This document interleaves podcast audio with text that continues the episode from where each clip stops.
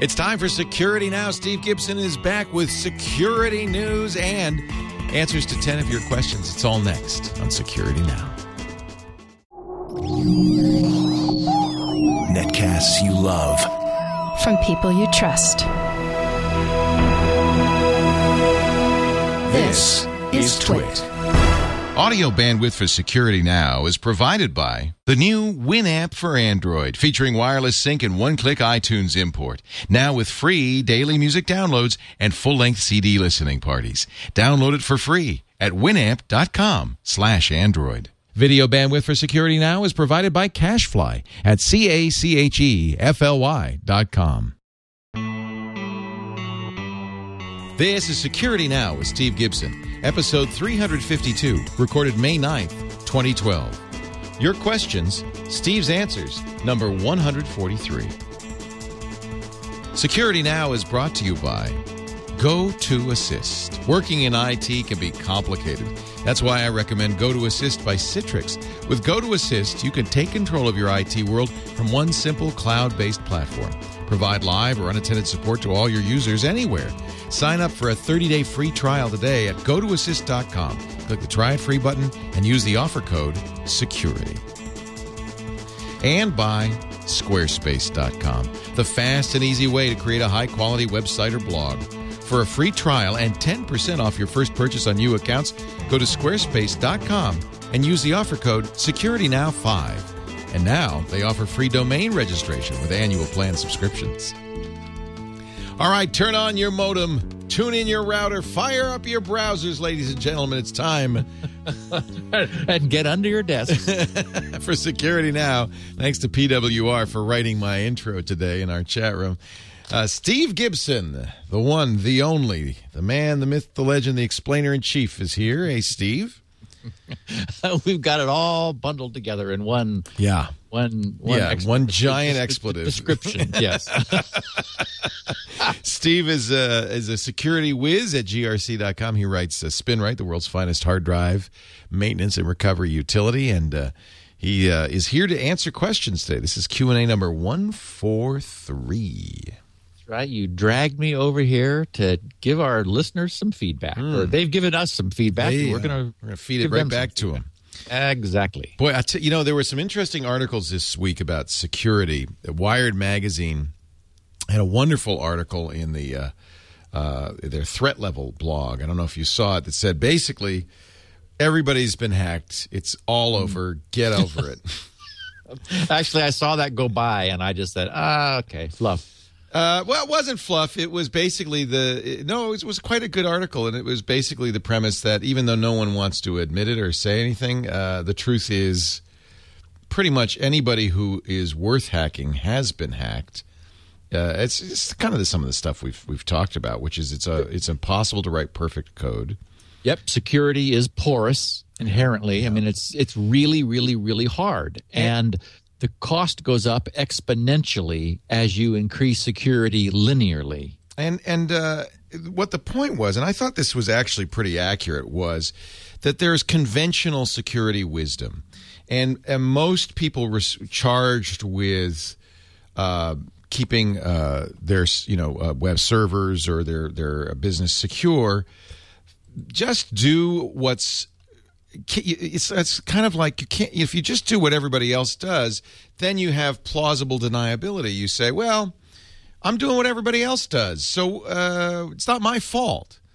And the problem is that the conventional kind of wisdom is insufficient these days. Well, and remember the old, you know, in the early days of the computer industry, it was the the the phrase was nobody ever got fired for choosing IBM. it's exactly the same mindset. Yep. Which is it's a it's a little tough. This is Kim Zetter writing uh, May fourth. Everyone's been hacked. Now what? It's a little tough. Uh, you know, if you're in the the IT business, to, you know, to be really a security expert, just do what everybody else does. Ah, you're off the hook. You can't. Nobody can complain because you've done everything. And there, so they talk about Oak Ridge Lab being spear-phished. There's a picture of Dan Kaminsky who said there's been a deep conservatism around. This is Kaminsky, the guy who wins that Pwn2Own every time. He says, do what everyone else is do- doing, whether it works or not. It's not about surviving, it's about claiming you did due diligence. That's good if you're trying to keep a job, but it's bad if you're trying to solve a technical problem. That sounds like almost something like you would say. Yeah, he's. I agree with him completely. Yeah. He says no one knows how to make a secure network right now. There's no obvious answer that we're just not doing because we're lazy. Simply installing firewalls, intrusion detection systems, keeping antivirus signatures up to date won't cut it anymore, since most companies never know they've been hit until someone outside the firm tells them. um, so you know, it, I guess the, the the point of the article is well, okay, so let's acknowledge this. Now, what do you do? You Yeah. know? How, how do you? What is the what is the appropriate response? And basically, this it's a constant battle, as we've said. Uh, th- there's no there's no magic bullet. There's no sec- there's no ultimate security protection. Um, we've just got to constantly manage the risk, assess the risk, and do the best we can. Yeah, there are there are too many potential ways in, and those ways in are all for the bad guys are also being used for good purposes. And so it's these you know the, these these these ways in like like you know visiting a site that runs that runs some script that you want to have run because you want the services that the script provides. But in the process there's a you know a sneaky way for example to to abuse subtle characteristics. In fact we're going to talk about the the recent iOS update to 5.1.1 which mm-hmm. Apple just released mm-hmm. which fixes a couple problems just like this. And we've talked about them all in in other contexts like cross-site scripting where you can you know really clever people can figure out how to get their code to run with your browser believing it's the code of the site you're visiting which it gives permission to yet you're running malicious code in this other site's context. And you know i mean these are these are difficult things. It, it's really hard to to get all this right. I would say we're, i'm really seeing progress i mean i think for example gone are the days where most people think they can use their mother's maiden name as their password throughout the entire Yes. internet Yes, and that'll be enough it just you know so And yet, You know, I mean, I don't know. It's not in your notes, so I don't know if you saw it. You probably didn't, just excited, to forget it. We just learned that there has been a flaw for three months in OS 10 Lion that allows anybody to execute a simple terminal command and change anybody's password, including the sysadmins. That Right. there's another flaw that's been around uh, for for a couple of months that lets that logs your password in the clear. Um, there's there's there's holes in PHP. We just learned about another hole in the CGI version of PHP. Um, it's just uh, it's it's never ending. And then somebody just released 55,000 Twitter passwords and login accounts today. It Yep. just is never ending. Yep. And it, it's again, it's the systems, the way we've designed these, they are so complicated that it's why I shudder every time new code comes out. And it's why I'm on, you know, like I hang back, Right. like really back, because new is not better in in security. New is just a whole bunch of new opportunities for problems, and you know we see it over and over and over. Is that that all? It takes a long time to sort through and find the problems in new stuff. You're you're just you're going to have them. So you know unless it's something you really need. I say, well, if, if what you've got is working, stay there because at least bad. it's a known quantity. Because geeks like me, we just we can't wait till the upgrade comes out. And Leo, this show is all about helping you pull the arrows out of your back. yeah, I know what you So, mean. Well, let's let's that. get going. We've got a couple of advertisements. Actually, let me do one now, and then we could talk about uh, Patch Tuesday. Uh, and uh, and uh, Apple had a patch too for iOS, which apparently is one you want to upgrade to. We'll talk about. Oh that. yes, yes. I just it's a big one that took an hour for me to get it. Yeah, yeah. Uh, but first, let's talk about Go to Assist. Brand new logo. I like this uh, new logo here. Go, but that's because Go to Assist is is changing, improving. Go to assist.com is the site if you want to find out more about it. They've got some. Let me just see if we're talking about the new thing yet. Yeah, but we are. There's some new stuff in here. Uh, if you work in IT, you know, you know what a, what a challenge it is to be the IT guy or gal. Go to Assist lets you take control of your IT world on a cloud based platform. Now, we've talked a lot about Go to Assist and its remote support. But now, Go to Assist has added some really sweet stuff, and we what we did is we gave it to um, we gave it to Russell, our IT guy, and he's been using it. And in fact, I've been using it to manage remotely uh, our servers and so forth, and it's so cool. It is it is more than just remote access now. It is you can do surveys, dashboards displaying performance of all networks, servers, and desktop. There's proactive alerting. So, for instance, the, our printer told Russell that we were low on toner. That's before he gets the call. He goes and fixes it. It makes you a support hero because you fix the problem before it happens, before they even know it's happening. Um, support, plug in support for virtually everything on the network. Um, this is a whole, really a whole new Go to Assist. And I, if you've taken a look at Go to Assist before and consider it a remote access solution, uh, I, it's more than remote support. It is, it is, it is for companies that IT companies that want to become managed service providers. Remote support, monitoring, or both for people and machines. Live and unattended support, of course. Monitor your IT infrastructure. This is a big part of your security solution as well. Go to Assist is brand new and wonderful. And if you haven't tried it lately, I want you to right now visit the website, go to assist.com. The try it free button is that blue button, the 30 day trial. Click there in the in the bottom left there. See that button right there? Go to try it free and use the offer code security. All right? Security. Uh, this is so huge this is such. Actually, I guess you have to click a button that says promo code. It doesn't give it to you by default. So make sure you do that and you type in the promo code security so that Steve gets credit for this. The new Go to Assist is spectacular. We've been using it. We kind of got a pre release version and we've been using it for months. And I've been using it and I am just so excited. For briefly, they were thinking about calling it Go to Manage because it's so much more. Uh, but I think they decided, well, everybody knows the Go to Assist brand.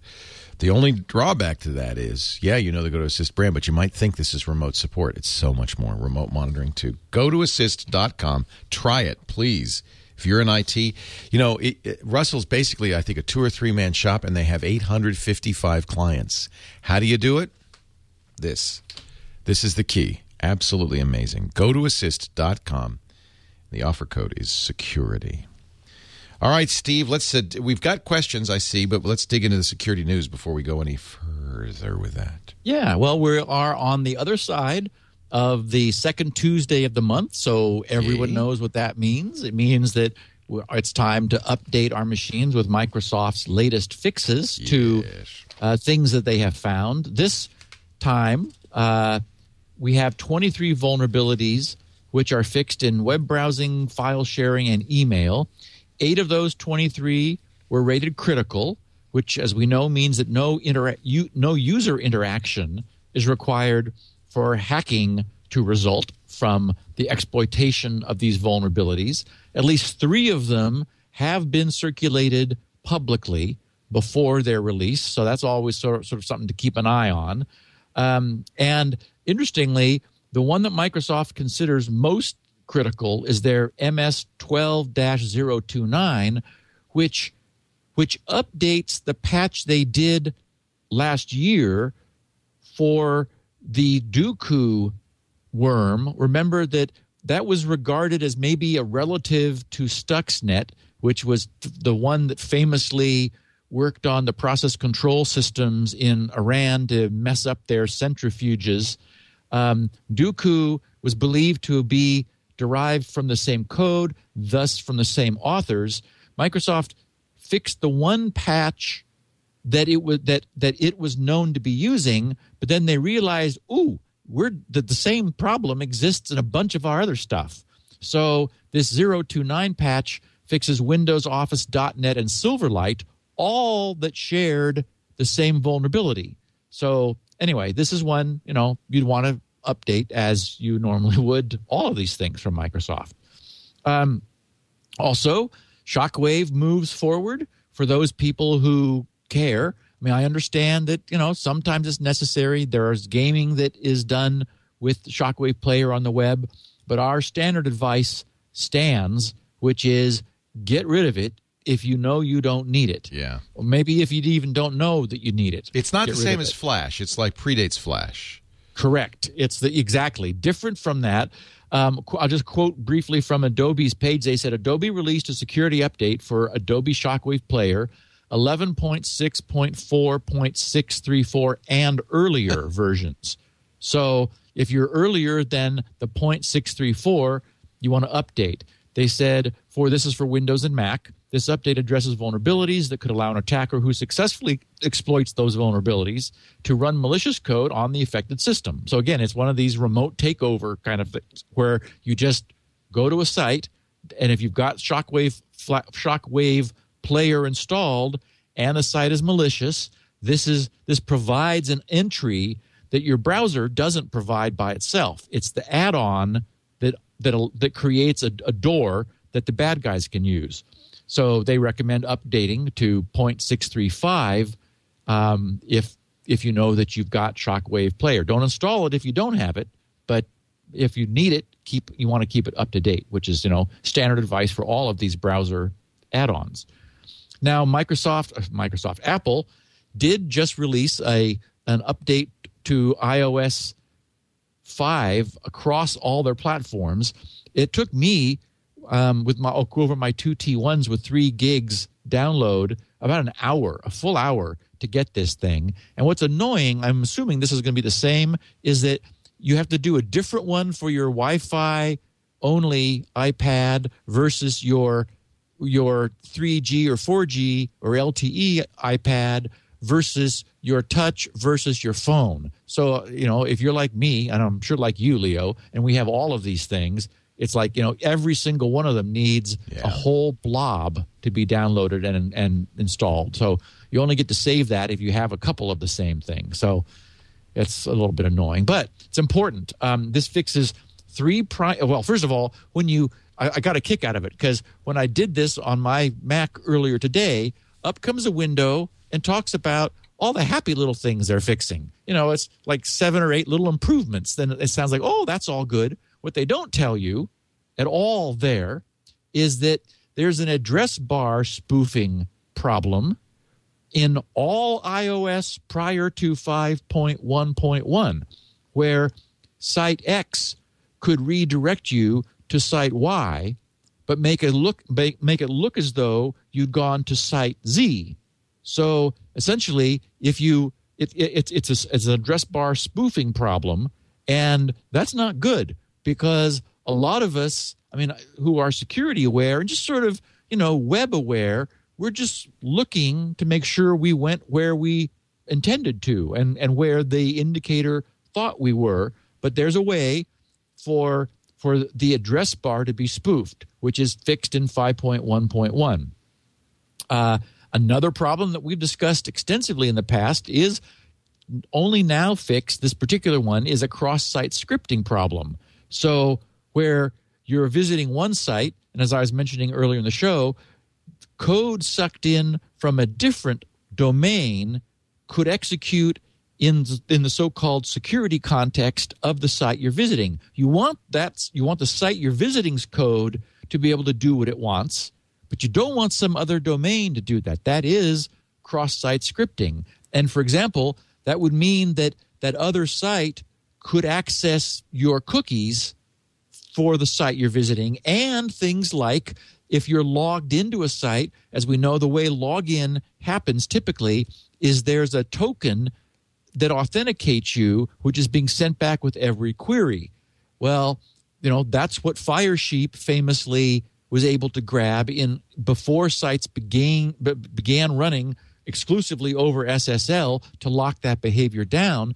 But this kind of cross-site scripting problem even penetrates that so that that this this third the third party site would be able to get the tokens that you that, that are tied into the first party site even if you're running over SSL so that's not good and then finally they fixed a remote code execution problem where a maliciously crafted web page could crash your browser in such a way that it ends up running program code that was embedded in the page. That you know that's a, a less elegant um, hack of your system. You'd like it to be more transparent, like you know, not crash your browser, but still, it's like you know. Actually, I'm sure all of us who have been using iPads from the beginning see our apps crash from time to time. You're just Sure. doing something and it goes bloop, just kind of goes away. Yeah, it And it's like, yeah. oh, yeah, exactly. It's like, oh, okay. Force you know, closes. well, yeah. yeah. so anyway, time to update iOS. It's not a you know plan for however your download speed is. I, I- how long did it take you with massive pipes? Well, uh, I do it differently than you did it. You obviously used iTunes to do it. Yes, so I you did. can now do over the air uh, down uh, updates, and those are Delta Mm-hmm. updates. So if you do it, uh, you want to plug in your phone or your iPad uh, or your iPod, and uh, and then just go to the uh, the settings and say uh, go to you know in in the settings uh, general updates. It will do it for you, and Oh, it's much faster if you do it that way. And uh, Wi-Fi and uh, cellular both, or Wi-Fi only. It'll do either, but I would suggest I would suggest getting on the Wi-Fi, uh, Yeah. unless you unless you uh, don't have uh, anywhere close to the you know cap. But uh, uh, it's pr- I think it's considerably faster. the The problem is that I, for some reason iTunes doesn't do deltas. I, apparently, it downloads the whole um, image, which is almost a gigabyte. So yeah, it would be a lot better just to download the changes. Uh, and Apple recently implemented that, but apparently it's only for the over-the-air downloads. Yeah, and I have I did update for the last one. I updated that way, and I just sort of it, I didn't, didn't occur to me pay was- this be attention, different. right. Yeah, so it just happened, yeah, so yeah. good. I'm going to do the rest of them that way. that yeah. makes a lot of sense. Um, the advent of DNS crypt from OpenDNS has generated huge enthusiasm from our audience. It was initially only available for the Mac. And I am pleased to announce, thanks to Gavin Groom, who tweeted me from the UK, uh, a heads up that um, it is now available for Windows. So, OpenDNS users who like the idea of having their DNS encrypted are now can install it for Windows. There was some hack when it was in beta, which uh, we, we talked about briefly. Now it's official.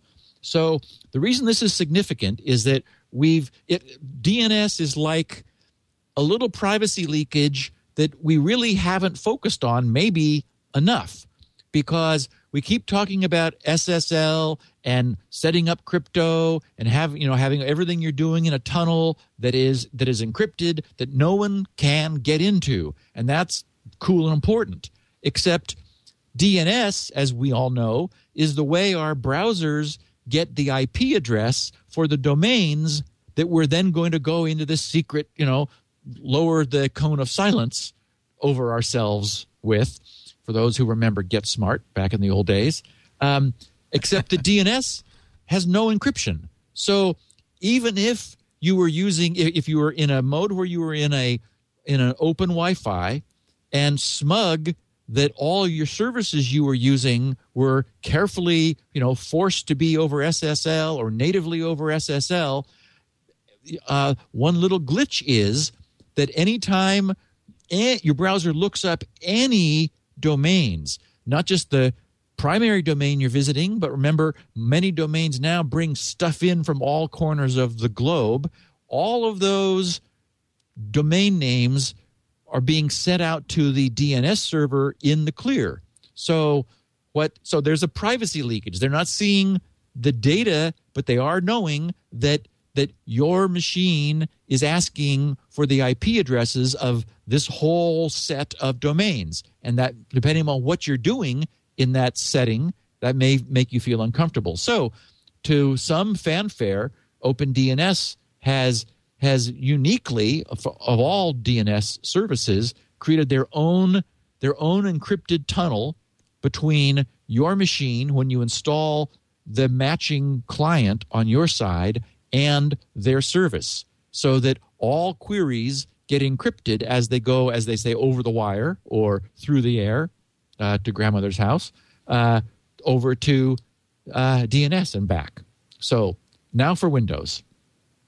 Um, just yesterday, the Wi-Fi Alliance, uh, who brought us The fabulous WEP, fabulous- the fabulous all- WPS. the fab. What else have they ruined? all these Yeah. wonderfully Yeah. secure technologies. And I shudder at this. I think, oh goodness, you know, they not learned their lesson. Anyway, they're all excited Yeah. about their next drop of update called Passpoint. We touched on this a few weeks ago. Uh, not much was known. Yesterday, they dropped the announcement that they will begin authenticating uh, and verifying equipment to be Passpoint compliant. Also, there's something called Hotpoint, or I think it's Hotpoint 2.0 that this is part of, starting in, Ju- in the summer, July of this year, hoping for a 2013 rollout. Now, what this promises is that sort of a way of offloading cellular bandwidth to the ubiquitous hotspots, free hotspots, in a way that is less hassle for users. You know, when you typically need to use uh, a free Wi-Fi hotspot like Starbucks, for example, um, there's some sort of a login screen, and you got to go yes, you know, sort of agree to the terms and services there. Um, it, it's never very seamless. I find that it's always in the way, so that I just don't try. I don't use you know Wi-Fi at Starbucks. I stay on cellular, and, and that's the point. Is that that hassle keeps people on cellular, and of course the carriers, the cellular carriers, would much rather you switched over Yeah. away from their bandwidth over to landline bandwidth that that you know is less expensive and and less burdensome for them. So the concept is that your there'll be some sort of new authentication cycle where your phone's unique ID, be it SIM card or hardwired, you know, 25,000 character, you know, ID that these things have, would be included in, in an authentication loop.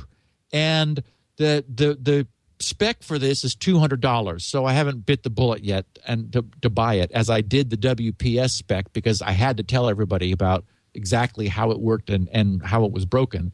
There's a white paper also that is free that I've not gone over yet because, you know, this hasn't happened yet. Also, this is not going to be a small change and it's not going to happen overnight. The problem is we have a huge install base of of hardware for hotspots which all need to get upgraded. This is not a you know a simple change. This is probably at the least or the, the least would be a firmware change, and it's not clear whether this is authentic, authenticating you and encrypting your connection. That is, is it WPS or WPA two? You know what is it? it And is they it don't. And they don't say. it's just all you know i mean they even say mobile authentication could use your sim card it's like well you know it's going to why do you say could no anyway it's just you know it's it is th- th- this wi-fi alliance is the biggest example of committee design I think it's also more marketers than technologists. You know. oh absolutely Yeah. yeah It's about I mean, marketing. Why other why else would I be paying two hundred dollars to have a specification, which Right. you know, we, we, which you want people to have in order to implement something good? It's like Right. okay, Right. they have the marketers have salaries that need to get paid. So anyway, I just wanted to say that as moving forward, we will certainly keep an eye on it. It's going to be critical. I, I mean, at some point in the future, we'll be talking about it seriously, but it's not going to happen overnight. No rollout until next year sometime, and even then, probably slowly. So, you know, uh, we'll again see how it goes. Now, yesterday, Firefox fixed another memory leak. This is sort of a constant battle for them.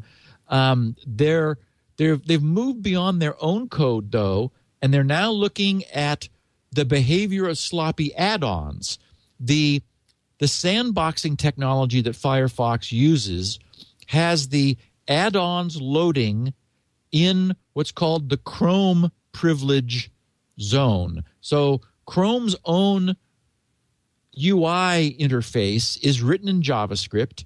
The add-ons run in there, and then Chrome and the add-ons together sort of reach out into the other domain sandboxes for containment. And the problem is that if if pages are shut down that had resources allocated to them, they weren't always being freed. So on the mozilla.org bugzilla page, there's a bug 695480 which is just got resolved and the, the from that in the summary the the the guy who fixed this said add-on authors probably don't need to bother changing anything. I should mention they're very bullish about this. This is they, they regard what they've managed to do essentially fixing the problem without the add-ons needing to fix as like a real step forward. They said add-on authors probably don't need to bother changing anything unless they see breakage from what we've done. Breakage should be pretty rare, and the huge upside of avoiding leaks will be worth it. It's a little early to be sure what efforts, I'm sorry, what effects this will have, but the amount of leaks we see on our test suite dropped by 80%. I expect that this change will also fix a major a majority of the add-on leaks we see without any effect on the part of the add-on authors. So th- this is still not in the release chain yet. This is in the development chain, but we'll I'm sure this will get pushed out uh, soon because uh, I have heard. I think it's 15 is now they're out there somewhere. I think I'm on 13 if if I remember right because we we moved. I, either I went from 11 to 12 or 12 to 13. But anyway, they're they're sort of a string of these major versions that that Mozilla is putting out now. They're they're moving fast and they really are you know updating it, which is a good thing. I have major news about buffer bloat. Um, Jim Gettys, who was the individual credited with coining the term and who produced that neat video that we referred to months ago when we did the episode on buffer bloat, he blogged about a paper that was just released by two network researchers. There's a Dr. Katie Nichols who submitted a paper which is going to be published this summer in the, the journal called the ACM Queue, Association for, for Computing Machinery. Her co author was none other than Van Jacobson, who is known as the designer of TCP. So he knows something about these problems. So uh, Jim uh, Gettys said that they, uh, they, they published an article which was entitled Controlling Queue Delay. Um, uh, and they're essentially they have developed a new algorithm. Uh, it's the name is C O D E L, and it's pronounced coddle. Unfortunately, but you know maybe not. Maybe that works because you're coddling TCP to help it works. Um, CODEL is people, people. The reason people are excited about it is, I mean, it's like the holy grail of queue management. It's a novel, no knobs, just works handles variable bandwidth and round trip time and simple adaptive queue management algorithm. To, to quote from the article that that uh, that uh, Kathy, it's, it's Kathy by the way, Kathy Nichols. I think I said Katie before. Kathy Nichols and Van Jacobson wrote.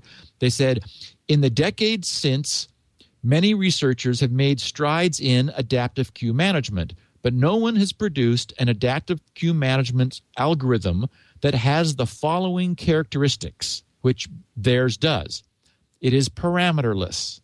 It has no knobs for operators, users, or implementers to adjust. It treats good queue and bad queue differently. That is, it keeps the delays low while permitting bursts of traffic. It controls delay while insensitive to round trip delays, link rates, and meaning wire speed and traffic loads.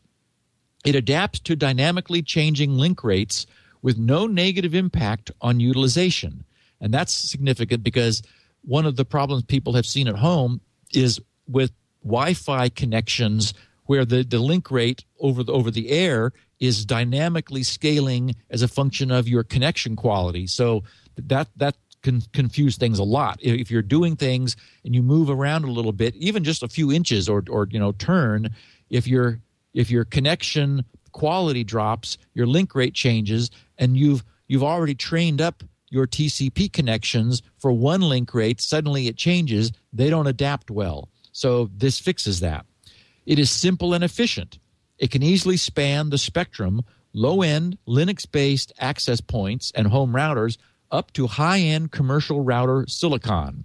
And CODEL's algorithm is not based on queue size, queue size averages, queue size thresholds, rate measurements, link utilization, drop rate, or queue occupancy time. I mean, so it's not like you know uh, time in queue, which which some recent approaches have had. So I mean, this is very exciting. It's sol- It sounds like they've solved the problem.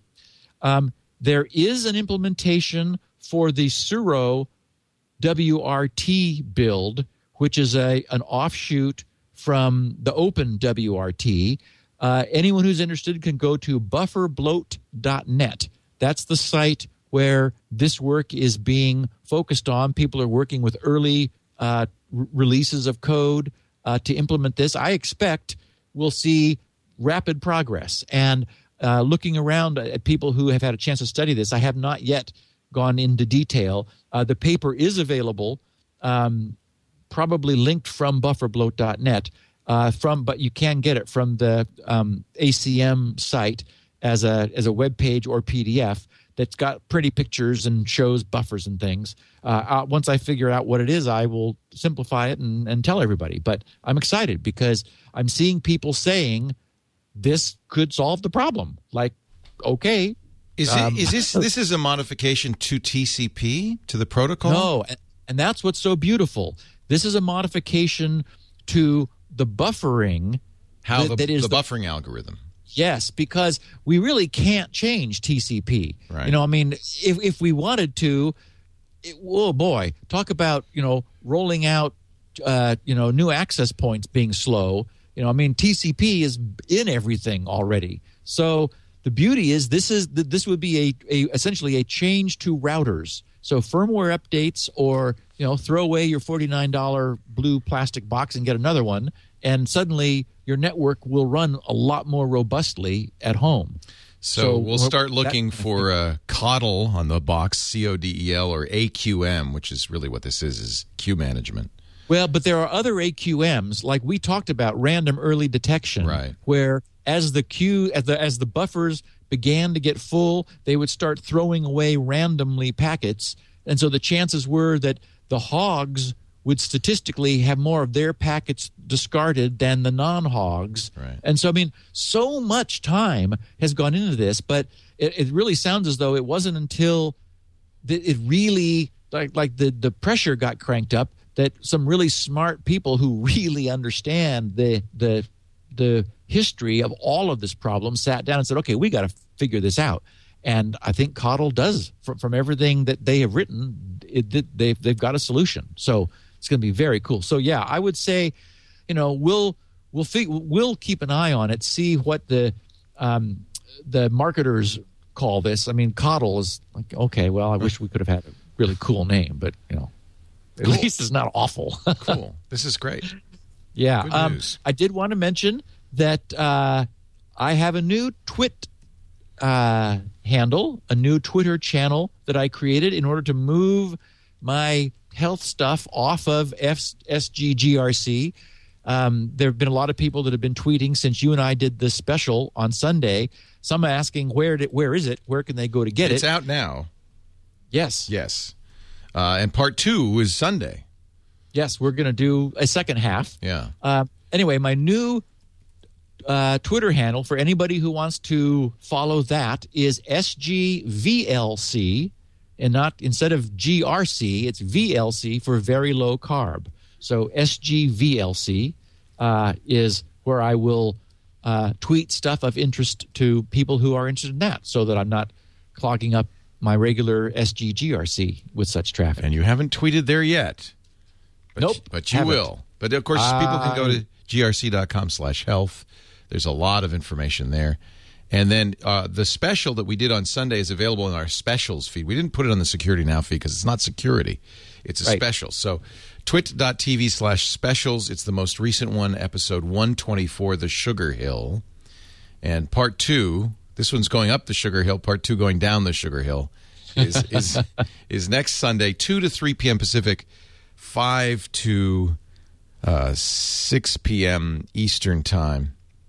Uh, 2100 UTC on twit.tv. Yes, we squeeze it in between your tech guy pot, your your Yeah. tech guy radio program and your recording of the of your Sunday TWiT show. Yeah. Uh, and so we'll do that again. I, as you mentioned, uh, there are now a bunch of health related pages. Um, well, I've already had, I've always had that vitamin D page up since the summer of 09 when we did the vitamin D podcast. Um, I'm now adding a bunch more with the references to the books that you and I have read and like, and a bunch of other resources. So grc.com slash health. Uh, and everyone will be able to find those things there. And I've been skimming this Rosedale diet book you recommended, uh, which I ordered as soon as you recommended it. It's fantastic. I'm very excited. Yes. Yeah. It really is. It's. I, I did read it cover to cover, except I skipped the recipes because I, You eat I out. yeah, We're going to get you cooking, Steve. I I- actually I I have sent a note to Jenny um, and said, you know, there there may be a day when I'm when I'm cooking for us. And I she think you should. back, ha ha ha. Some of the fun of this, frankly, uh, for me, has always been uh, doing doing the cooking, and then you know what's in it. yes, Then you know what what oils are used and everything, and you can really make Exactly. you know. exactly. Yeah, they even So- have a healthy version of granola in here. Yeah, and this guy gets it. He's been.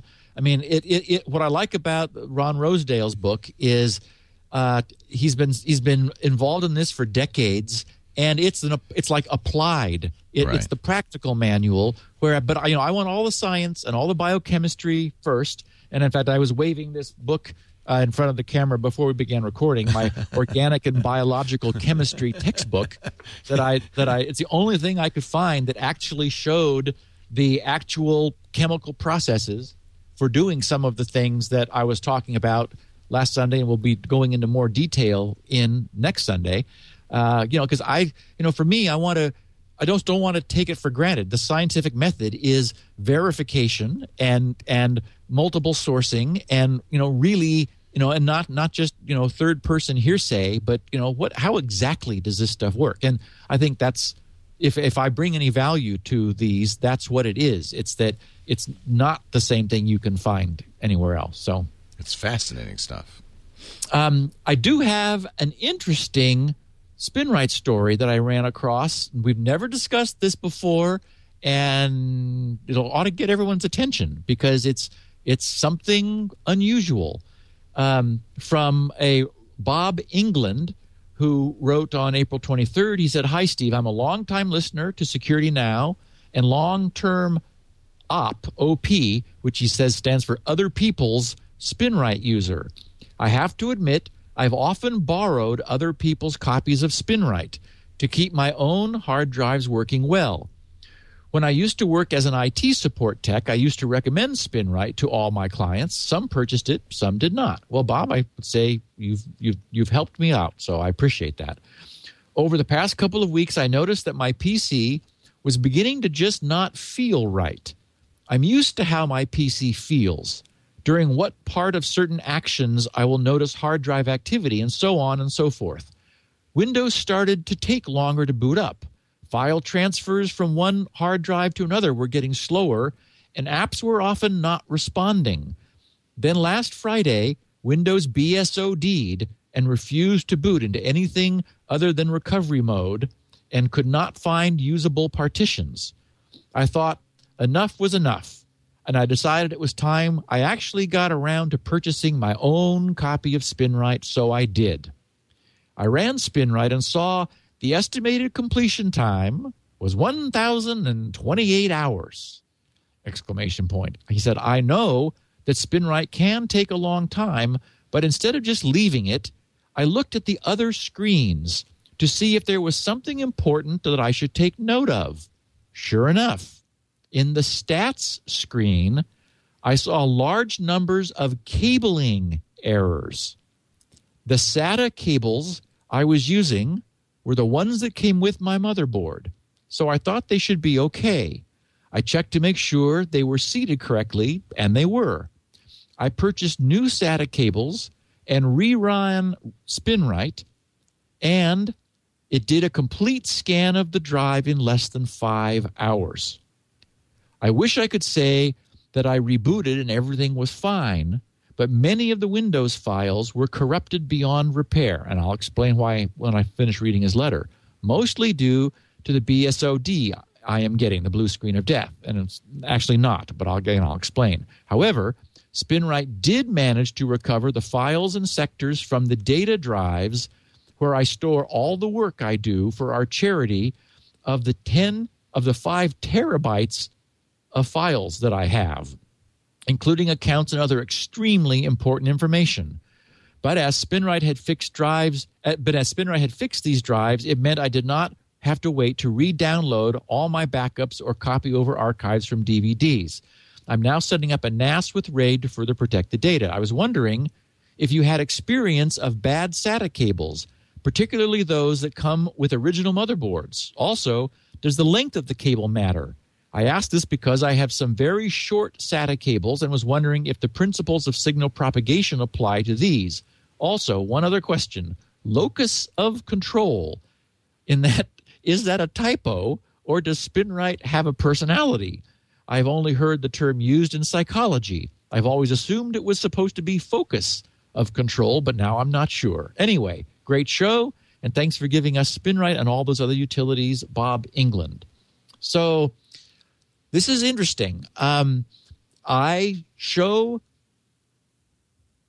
checksum transfer errors and label them um, what did I call them? Cabling errors, because that's all they can be in SpinRite. And it's uncommon, but you know me, I'm pretty thorough. And when I was designing this, I thought, well, there are there is a chance that because it's a simple checksum algorithm, that errors could be occurring and going undetected. And that's what happened in this case.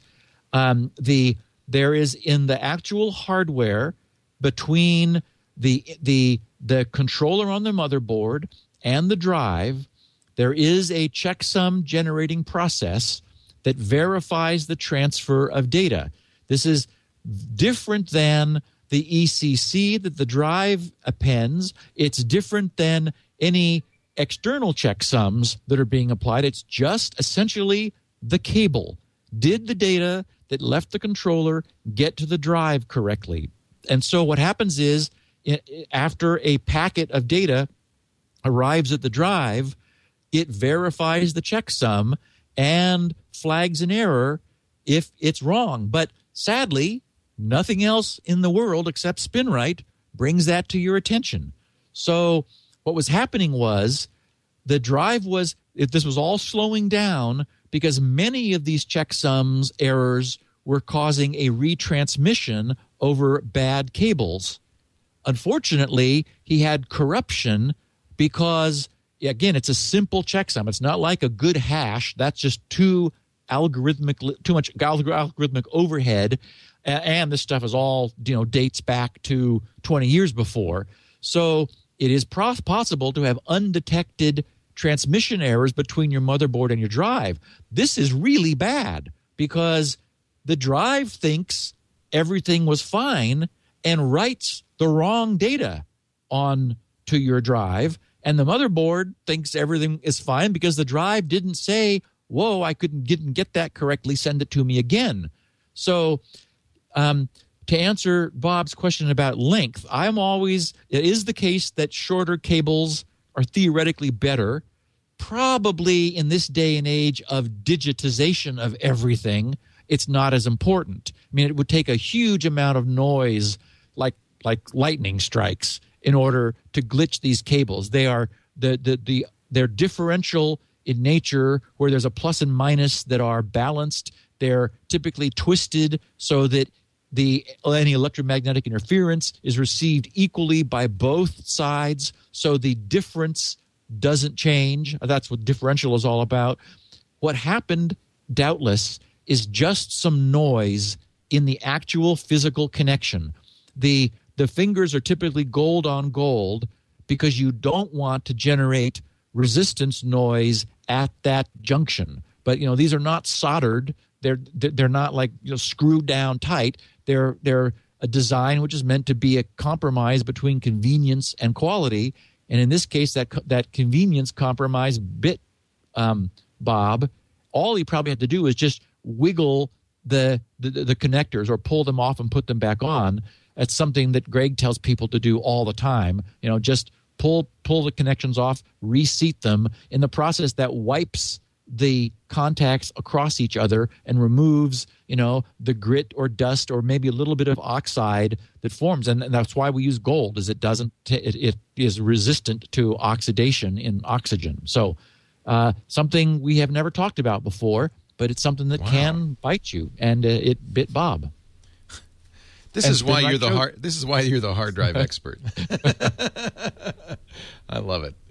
We're going to uh, take a break. When we come back, I have questions and sitting in front of me, some great ones too, from uh, our audience. Ten questions from you, the listeners. But first, I want to talk a little bit about uh, Squarespace.com. Yes, you could hand code your website like Steve does using assembly language and Still do. IIS plugins. or I write, I wrote I write my own ISAPI plugin. or you could do what most normal people do and uh, get web hosting from a great company like squarespace.com. In fact, I would submit this is where you want to get your hosting and your software. There's an advantage. You know, uh, I've learned a lot about the difference between managed hosting and unmanaged hosting. We use, uh, you know, unmanaged servers. We're responsible for them. And, uh, eh, you know, there's, uh, eh, there's probably a lot more work that we really should be doing. These are managed. In other words, Squarespace maintains the security, maintains the bandwidth, maintains the hard drive. You never even think about it. Uh, hardware fails on your server, don't worry. They're using a, a virtual server technology that just, whoop, no problem, boom, switches it over. Uh, if you need a lot of bandwidth all of a sudden, no problem. We'll just that just automatically fires up. It really is the best hosting, absolutely the best ever. And because the software is tightly bound to the hosting, you don't ever have to worry about patches or updates. You're always secure. This is really, as long as we're talking security, the securest way to have a website. Squarespace.com. You get the hosting, you get the software, and great software it is. And now they'll even do the domain name for you when you subscribe to a year long plan. When you when you buy a Squarespace website, you'll get free domain registration. They'll do the setup so it points right to your site, and uh, they'll give you the first year of your uh, registration. Squarespace is fantastic. I want you to try it free. This is this is really they believe in their product so much that they have this big green try it free right on the front page. You press that button. All you need to provide no credit cards needed, no no personal information except your name, your email address, a name for your site, and a password. You can even uncheck the email stay in touch button, and they won't even contact you.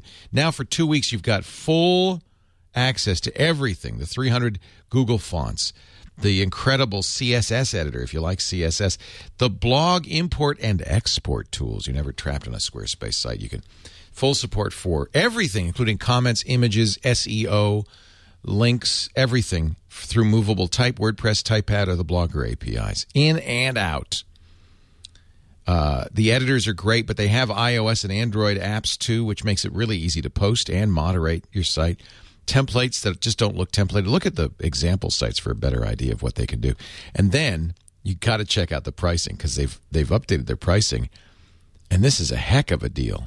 When you buy an annual plan, eight dollars a month for the basic site, eight bucks a month. That's hosting, software, everything. And if you want to go all out, a mere 16 bucks a month. This is about a tenth. No, I'm sorry, a one hundredth of what I pay for my web hosting. $16 a month. and I don't get unlimited pages, unlimited bandwidth, or unlimited storage. You do with this. Unlimited bandwidth for photos, for video, for traffic, unlimited storage. I mean, you we're really cooking here. I want you to try it right now. Squarespace.com. Click the try it free button. If you decide to buy, please use the offer code SecurityNow5. You'll get 10% off that first purchase. And when you buy an annual plan, you'll also get free domain registration. Offer code SecurityNow5. Mac Photo Guy 79 says, Can you have multiple blogs, galleries on the same Squarespace site? Absolutely. In fact, the unlimited plan has what we call four audiences. These are password protected areas of the website. So you could say, um, you know, this group can access this part, but not that part. That's a really cool way to make it work. Squarespace, very powerful. You know what? If you've got a question about Squarespace, they've got great 24 7 support. They have the workshops, workshops.squarespace.com, and then you can just try it for free. So why not? Just say, hey, well, let me see how it works for me. Squarespace.com. You'll find out why more and more people are using Squarespace for professional sites of all kinds. And they even have an hour workshop on getting started with the Squarespace 6 beta, which I'm taking this website webinar because I have my new beta up. I'm excited. Squarespace.com. Use the offer code security now and the number five for the month of May. Steve, questions, questions, questions. Yeah, we got some great stuff from our listeners. We have a questing audience. They just want to know more. Starting with Alan J. Doyle. I think this is a Twitter because he's at Alan Doyle from Yep. Eagan, Minnesota. He says, Steve, if your backed up data gets a virus, won't your cloud backup also be infected? Do the file by file cloud storage solutions have an advantage here? You know, we've never talked about that question, which Yeah, well, I you think back, is a good backing one. up the virus, backing up the infection. Yeah. Um, the when we've talked about it generically, we've talked about the, for example, the if you have backups and you're keeping track of them, then it's necessary. Clearly, for example, if you're making images of your whole system, you want to to go back to an image which is before your system got infected. Um, hopefully, if you're backing up just your data, you know, documents and so forth, th- those tend to be, you know, more benign. Um, but I mean, it certainly raises a very good point that, that if you are if you are backing up contaminated files or you know doing whole system backups, then uh, you know Alan's point is right. You're backing up indiscriminately all of your files, and that means you're saving viruses and malware along with everything else. So, so again, I mean, the only the only thing you can do is is keep your defenses up, be aware of the danger, and and maybe be a little bit better with. I mean, compensate for this fundamental problem by by by not discarding older instances of your system when it was in a known good state. The, you know, the downside of restoring from something older is there'll there'll be a lot more changes to your system since then. So you know you're resetting the clock back to that point. So the stuff you have done that you wish you could keep gets lost and you know and it can end up being like a sort of a hybrid where you you take a snapshot of your diseased system so that you can you at least have all the things that you've done even though they include things you you don't want to have like malware then you restore from the the most recent known uninfected image which puts you back in time then you, you then you carefully bring the things from your infected image file by file you know back over your documents and maybe your email if you trust that and so forth in order to you know but again only the stuff you need i mean it, it doing this does give you an opportunity to you know do some spring cleaning too i mean every time i'm setting up a new system from scratch and i'm sure you've had this leo you know because you're as much of a ooh I'll, l- let me try and use that utility as anyone Oh, as i am Yeah, constantly. Yeah. yeah, and so setting up a new system is always a chance to say, okay, now I'm not going to install all that crazy stuff that I installed last time. Of course, we just end up with new crazy stuff. Um, Yeah. Yeah. yeah, Well, I mean, da- in general, though, backups. If you're backing up data, um, you're, you're, you know, data by its as as we've said many times, you have to execute a bad guy has to execute something. right. And and where data gets you in trouble is where you know you have a Adobe Reader or or some other, you know, uh, the, the the the remember that that JPEG meta file uh, Yeah, issue yeah, on yeah. Windows. So the thing that reads the data file itself has a flaw, and then you know you could create mal you can craft malware laden data files that activate, but that requires you know you to have an application that's also got a hole in it. So data by itself is generally okay, right? and that reminds me that when you do restore from an older the latest image, versions of your apps.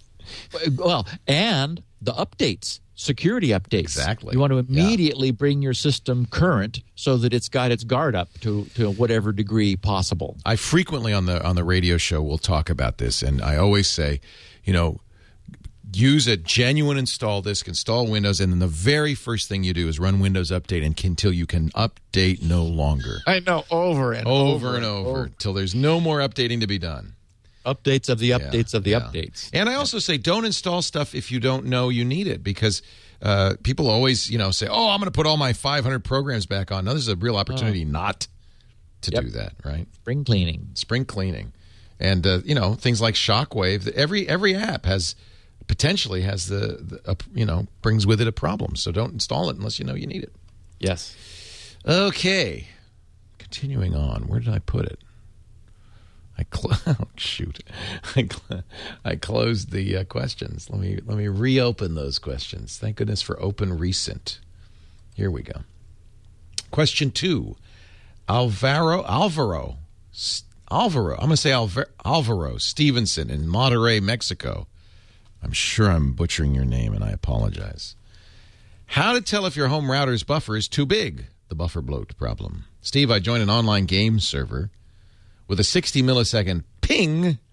Then I transferred a big file between two computers in my home network, and my ping increased to 200 milliseconds after the transfer back down to 60. Does this mean my home router's buffer can add up to 140 milliseconds of latency? Love the show.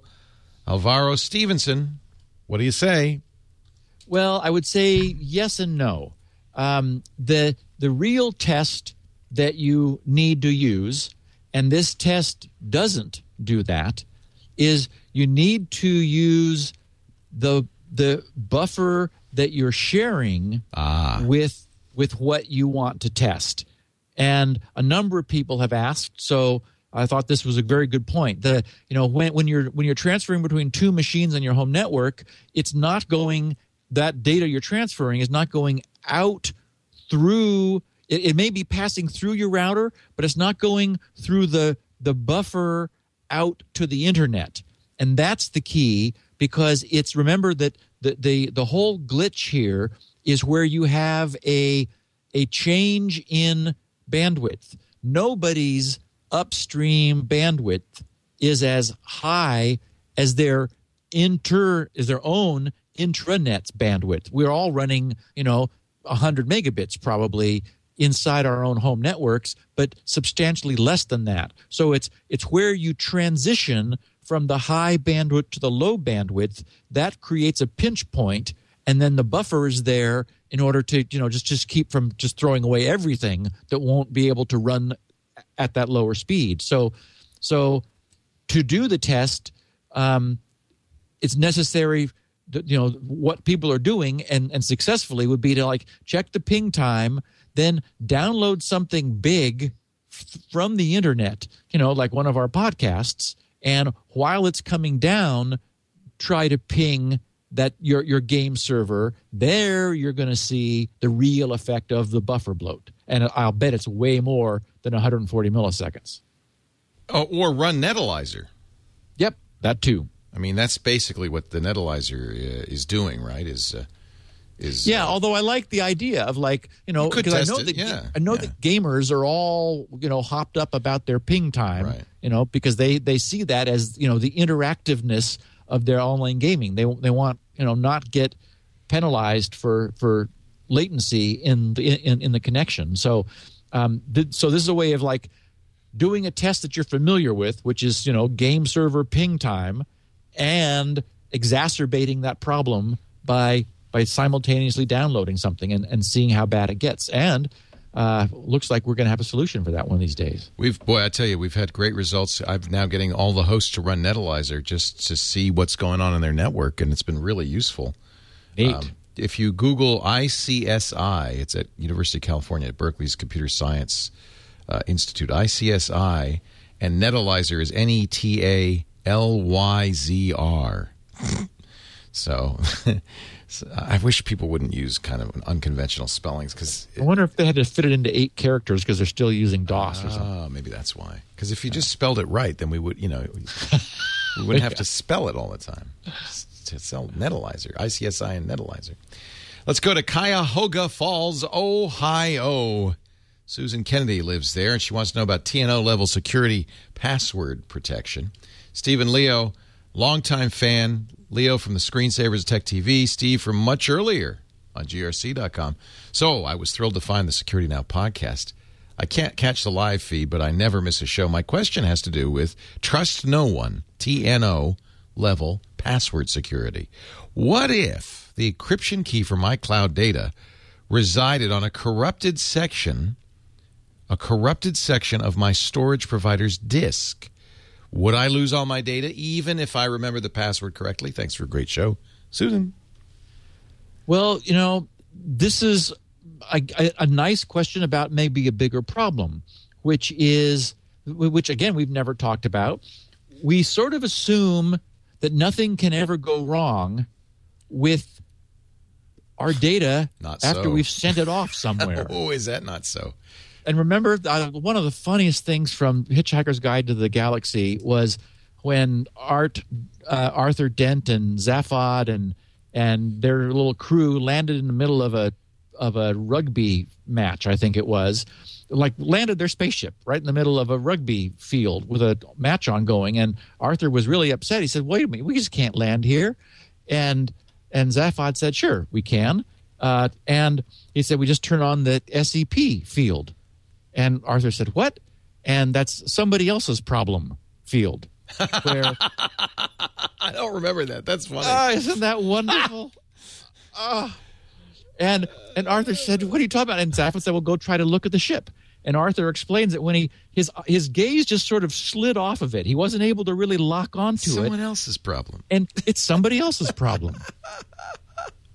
Ah, That is Anyway. funny. isn't that great?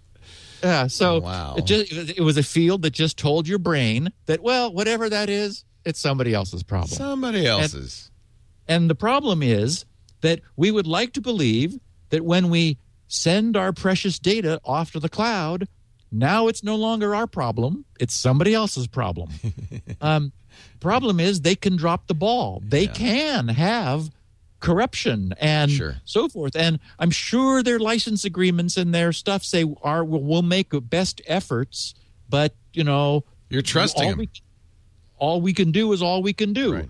you know and one of the reasons i like the larger guys like amazon is they've got the clout Right. to do redundant storage across multiple uh, data centers so that you know any two can go down in amazon's case and you still have your data um, smaller guys are, are going to give you you know the, again the best job they can but it's it's still important so so does to answer Susan's question, yes, if if there was corruption there, that's still a problem. So my feeling is you that that's part of your backup strategy, but you do not rely on it exclusively.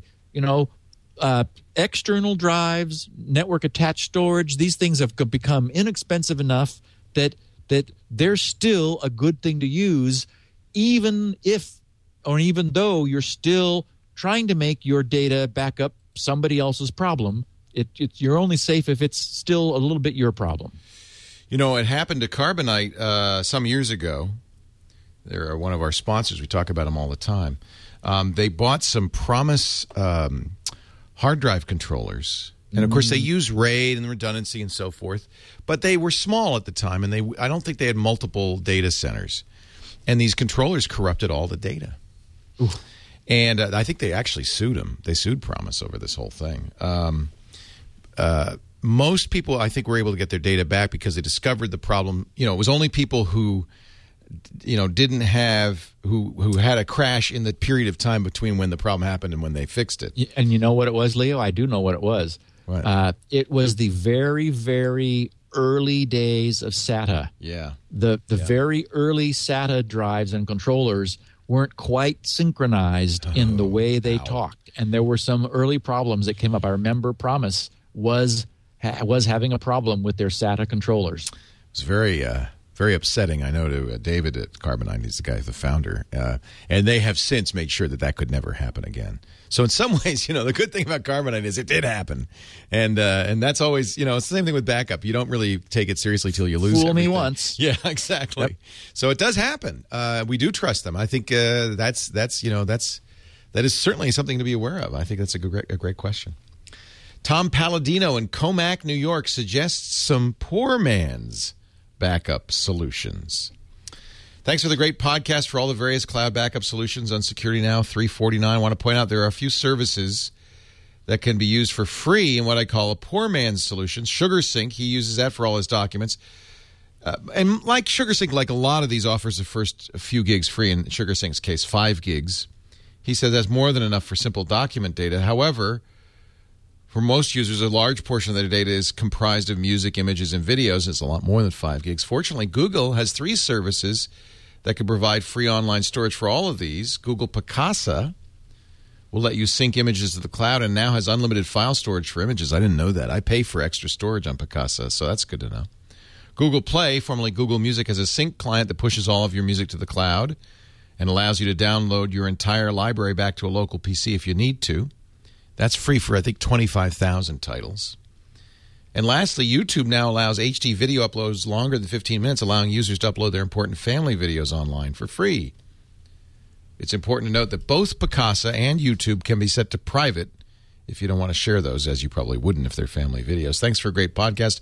Tom Palladino, Commack, New York. So I thought this was very clever, Yeah. and it really does make sense.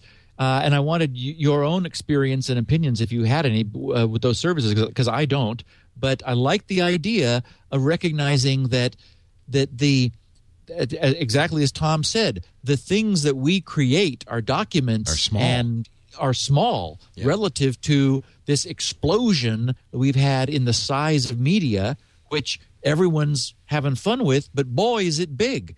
And so rather than trying to have one solution where one class of your backup media is essentially forcing you into expensive data plans, Tom's idea is a great one. It's Yeah. like, hey, if you've got free photo upload for Picasa, put them up there, and and you know that, that that is segregate this a little bit. It's a little more work. It's not everything in one place, but it makes a lot of sense.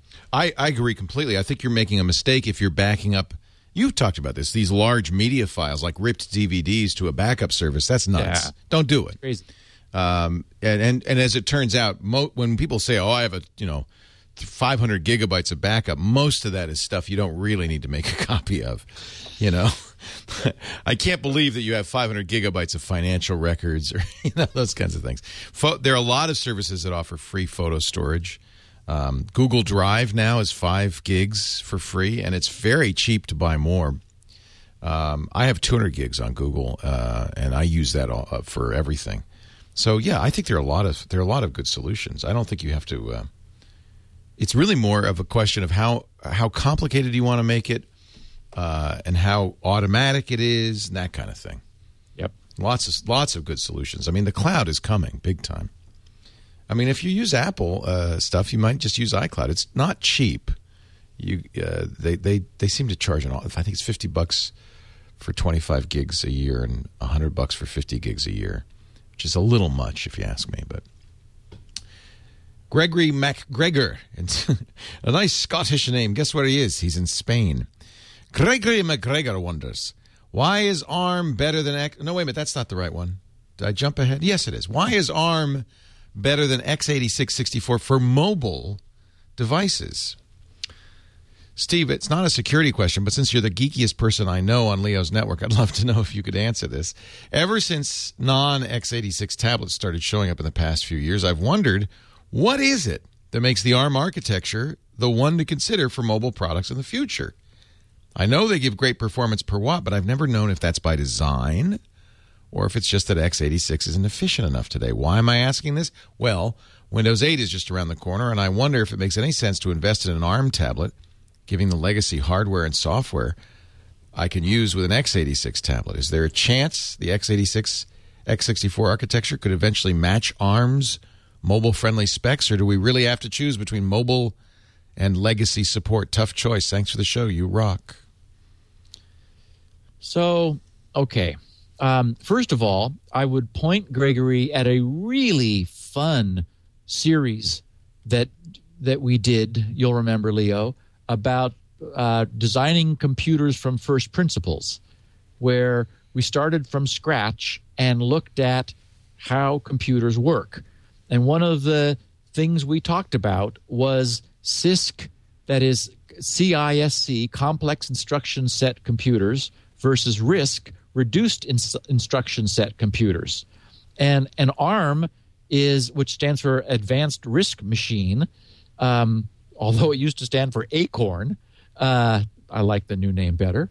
Uh, it it is a RISC architecture, and essentially, the designers um, in England who put this together were were essentially like a mom and pop shop. I mean, they were just some some not they weren't like Intel or Fairchild or Texas Instruments or anything. They were just some guys who said, "Gee, you know, we've been using the 6502 and it's cheaper than the 8088 or the 8080 rather um, because it's got like so many fewer gates and so it's a smaller die um, and it was easier to design and so they just sort of said and they weren't able to get a chip they wanted so they designed one.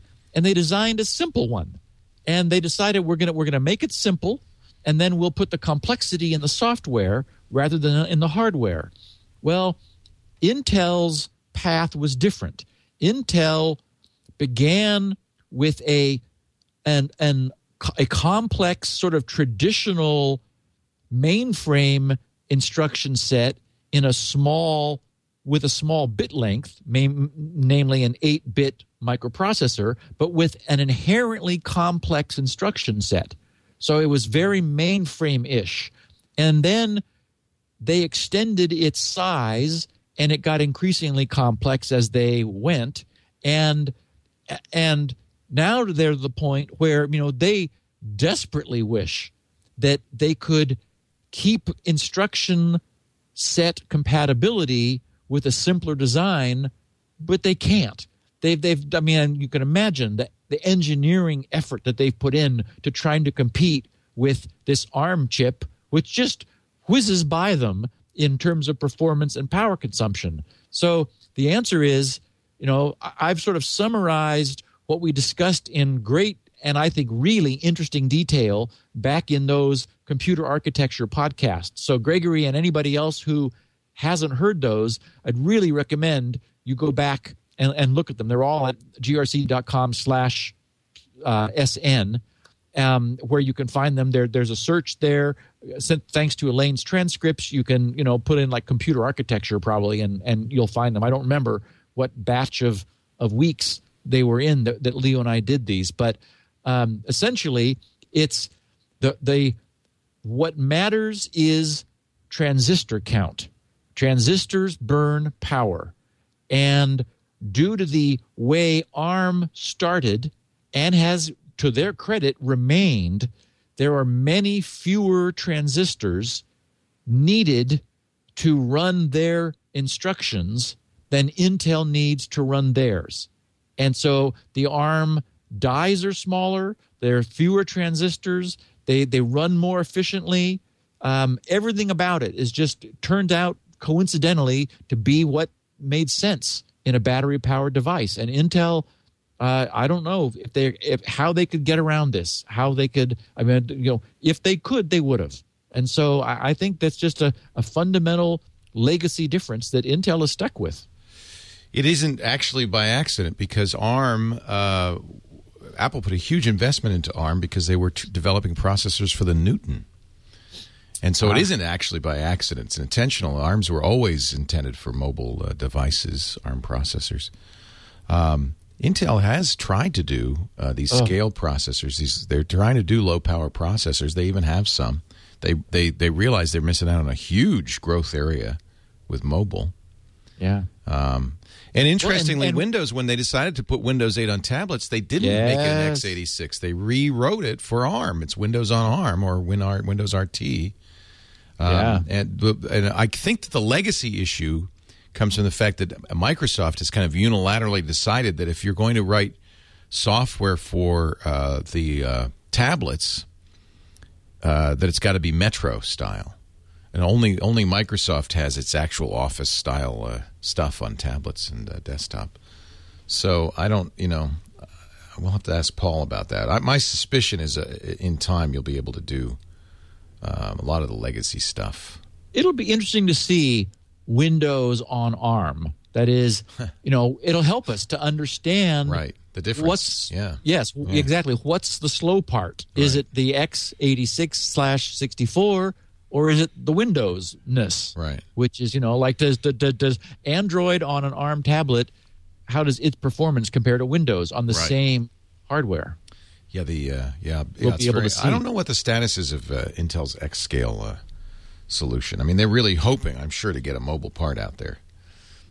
Yeah, the Interesting. is- they're able to get the die sizes down so low now. I mean, the, you know, with with Ivy Bridge and so forth. I, I wonder. Yeah, I don't I don't think you can engineer around the architecture. What they're doing is they're they're like stalling, you know, they're stopping the processor and trying not to have right. it run speed step and all that. Yeah. Exactly. Yeah. And and you know so but when it does run it just gives it says give me a larger straw because I need to suck more juice out of your battery. It's like, Actually, well, interesting. I just looking up XScale, which is Intel's uh, mobile part.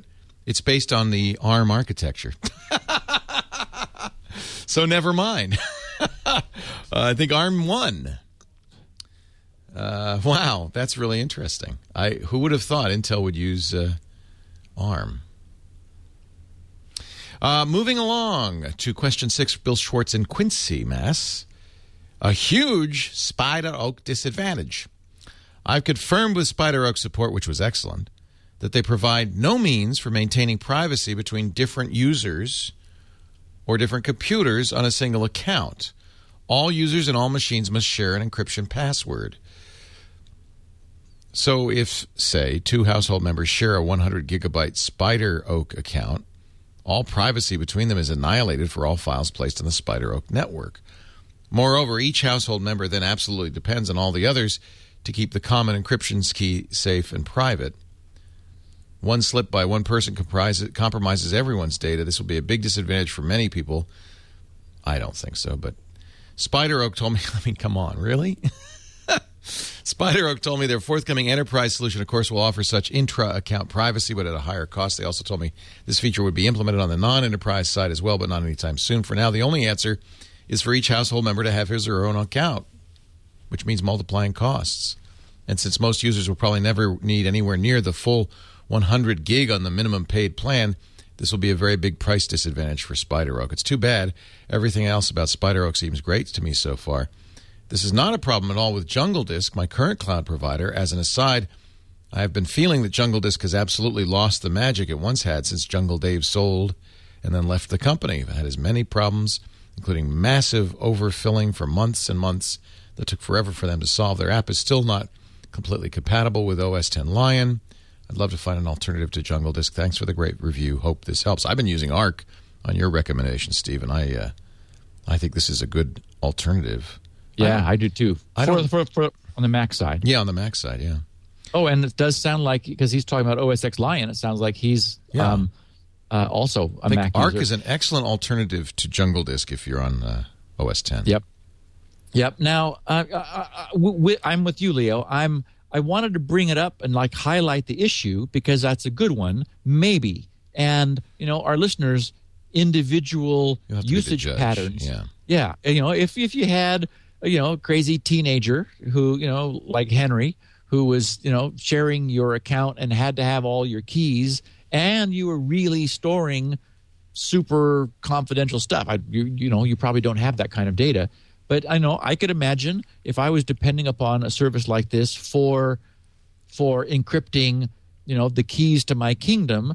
Uh, frankly, I'd just spring for a separate account and let Yeah. you know and let let other people use a different account than mine, as opposed to intending, intending to share it. But it's it's a good or I mean, use I think it's a- TrueCrypt or something. I mean, you right, right?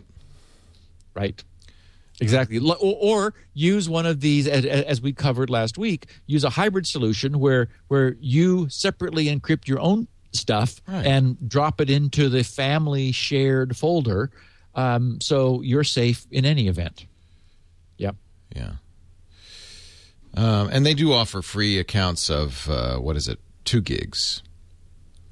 Uh, so maybe maybe give your teenager the two gigs, and then uh, you don't have to worry about it. Get a two gig account. Uh, moving uh, right along here, which we'll do as soon as I reopen. Why do I keep closing this window? Question number seven. Rick in Rhode Island. He thinks you're wrong, Steve. You're wrong about Java. I have been. I don't know the details of cloud software using Java, but your dismissal of Java so quickly seems misplaced. There are plenty of standalone, not browser embedded applications built using Java, and I don't think they're any less secure than native applications. Well, that's true. It would be uh-huh. good if you could elaborate on how these cloud apps run browser versus standalone. One reason standalone apps are written in Java is portability, and it works very well in that respect. So I completely agree. Yeah. with Rick that that in that mode it makes sense. I did have a couple tweets from people who said, "Yes, Steve, you know, I, I guess I can understand your position on Java, but I'm a Linux user, and you know we're not Windows or Mac." And so we're, you know we're often the stepchild that doesn't get the attention that the big platforms do when they're written in Java because Java creates cross platform compatibility, we're able to use those solutions. And I think that's a very good point. I mean, as opposed to not being able to use them. My my complaint was different than that though. It was that if that I don't like the idea of requiring a user to install Java just to run a backup client. If you're a commercial enterprise making money from people, selling them your client, sell them a native client for their platform. It- these things are not hard to write or create. I mean, that's why there's a billion of them. Is that they're not, it's not like it's rocket science. Right. Everyone's creating them. But my feeling is, wow, you know, I'd like to have one written for Windows that doesn't force me to be running Java. And we have seen pro- problems with memory management in in Java clients taking up, you know, half a gig of memory. Other people report that they don't have that problem. But you know, if you're writing, I guess my sense is if you're creating a commercial application for a platform, it's just not difficult to develop for that platform. Uh, You know, if it's freeware, eh, then you kind of get what you don't pay for. And I would say the I- most widely used Java app right out there right now is a game called Minecraft, Ah, and um, it's written. shirt I apparently wear. you wear that knowing. shirt.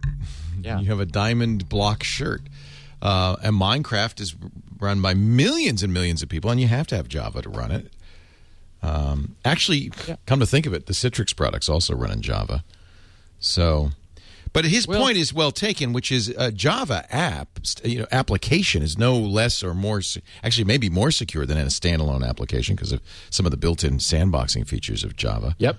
Yep. And you know, I've like I said, when I saw that Netalyzr was in Java, baby. is in Java, Yeah. I thought, oh, if you can do that in Java, then you know I need to keep that on my radar because that could be very useful for solving the Sure. you know my own lack of cross-platform software development. Java's awesome.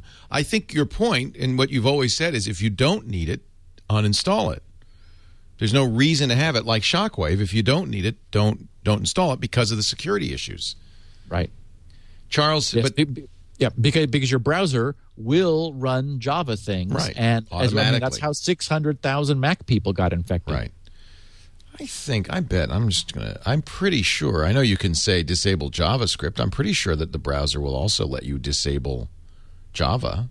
So that would be the other thing to go into. Well, the, remember the new i the new uh, update from Apple preemptively disables Java. right. It shuts it down, and, and then if you turn it on and you don't keep using it, it shuts it down again. I have on my Safari on my OS 10 system enabled Java unchecked.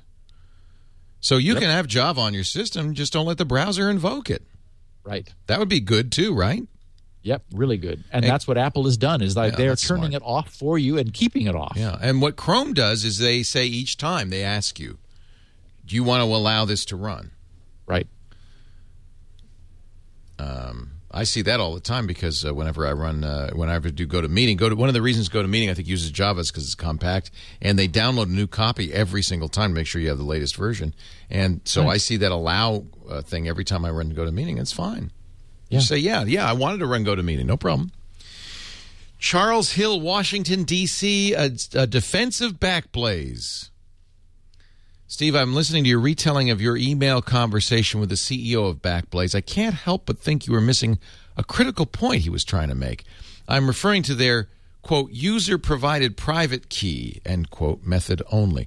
You're saying that since the key is given to Backblaze and they decrypt the user's data on their server, it isn't TNO because you have to trust Backblaze in that instance. Well, I don't disagree with that. But what the BB CEO, the Backblaze CEO, is saying is also valid. There is no such thing as TNO with an integrated solution. So what's the issue? That is, when you say if they were to do the N or decryption on the user PC, it would be TNO because only the user would have the key in plain text. His point, I think you might have missed it, is if you're using software provided by the client, whether it's Backblaze, SpiderOak, or something else, you're trusting their client software is doing only what it claims to do. In other words, not sending back the data, you know, secretly or storing it somehow. All Backblaze is doing is shifting the point of trust from the client software to the server side. The issue of trusting the third party exists regardless. So, your suggestion that changing their architecture to just decrypt on the client isn't a solution. You still have to trust their client software. The CEO of Backblaze's point was just that. You're just kidding yourself with TNO with an integrated service, so why not just be honest about it and trust them?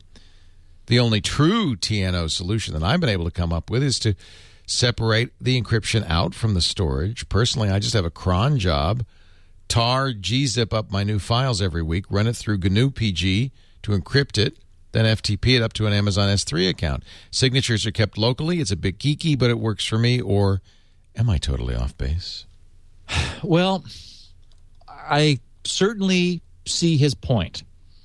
Um, my concern, and I know the concern of listeners who want TNO, is that it's not TNO. And their documentation makes it sound like it is, but it isn't. And we do know because it comes up all the time that our government is able to subpoena records of companies. In fact, I, I forgot to put it in the news this week, but I tweeted it. It was it was late last week. You may you may have seen it. The FB the story about the FBI proposing legislation to Oh, yeah, CISPA. force yeah. yes force force social networking and other websites to build in monitoring technology yeah, yeah i mean so this is not made up and you know and and and gleb budman who i exchanged email with the the ceo and co-founder of backblaze who is a really nice guy you know he said we've never been served with that kind of requirement Well, well that's a shock. if they were, they couldn't say. I mean, he would have to deny it. Right. He would he would have to say that. And I just the, the the the point is the architecture could be secure. Other people do it. These people didn't. And they really didn't say that. I mean, they said the other. And so that's my concern. It's the it's like, yeah, this works. I'm sure it's fine. But it's not trust no one because they've got the keys. And by definition, that just doesn't do it. But his You know, they- point is well taken that when you run somebody's client software on your system, th- that software trusting- could be malcrafted in such a way that uh, that it could be stealing data. You don't know that. And I actually do like. I mean, he made the he made the distinction of an integrated solution. Most people, ninety nine point nine nine percent, want that, but that's where you know I like the solution I'm using of using an a, you know a grandfather jungle disk account and S3. Amazon is my storage provider. Jungle Disk is my encryption provider. They're not they're not in in cahoots anyway. They're you know they're it, they're they're separable actions. And of course, his as he says, geeky solution is a is that to an extreme where he's got a you know a cron job that runs a script that Yeah. that you know tars and gzips and encrypts and FTPs, you know, blah blah. I mean, but, but it works. There's absolute security because he only has to trust himself. You know, he knows all these little pieces. Don't you know? There's no way that they can be co- collaborating. Moving along to question nine from Sean Shant. Sean Shant in H in Glendale, California. Does the government have a master encryption key? Well, this is, fits right into that wiretap story. How's it going, Steve? I'm a computer science student, longtime listener to the show. This week in one of my classes, the professor announced to the class that all 128 bit encryption can be cracked by the U.S. government because they have a master key. Wow. What school? What school is this? I know. Glendale. It's not- Glendale. Hmm. Not, not, not, like it's out in the sticks anymore.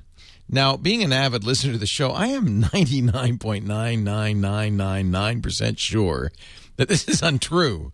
As far as my understanding go, the math only allows a single unique key to decrypt the message. Therefore, there can't be a master key to decrypt the message. I think my argument in class will be weighted with your backing. Thanks for the great show, Shant. Well, Shant, I don't want you to get in trouble with your professor by calling him an idiot. He's an idiot. Uh, he's an idiot. I mean, the the And I wouldn't trust anything else he says after this. Yeah, that's a real worry. Um, okay, so the reason Leo and I can be so sure, I mean, I love the fact that we can be so sure. It's because all of this is open.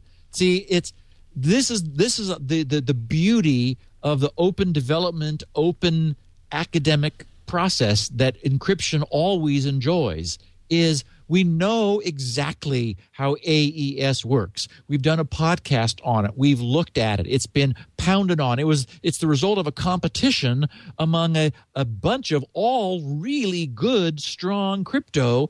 And for a number of, of, of reasons, sort of a compromise between how much power it used and how complex it was and whether it was, you know, all this criteria that they used, it was chosen. So I, I just I love the certainty with which we're able to say no.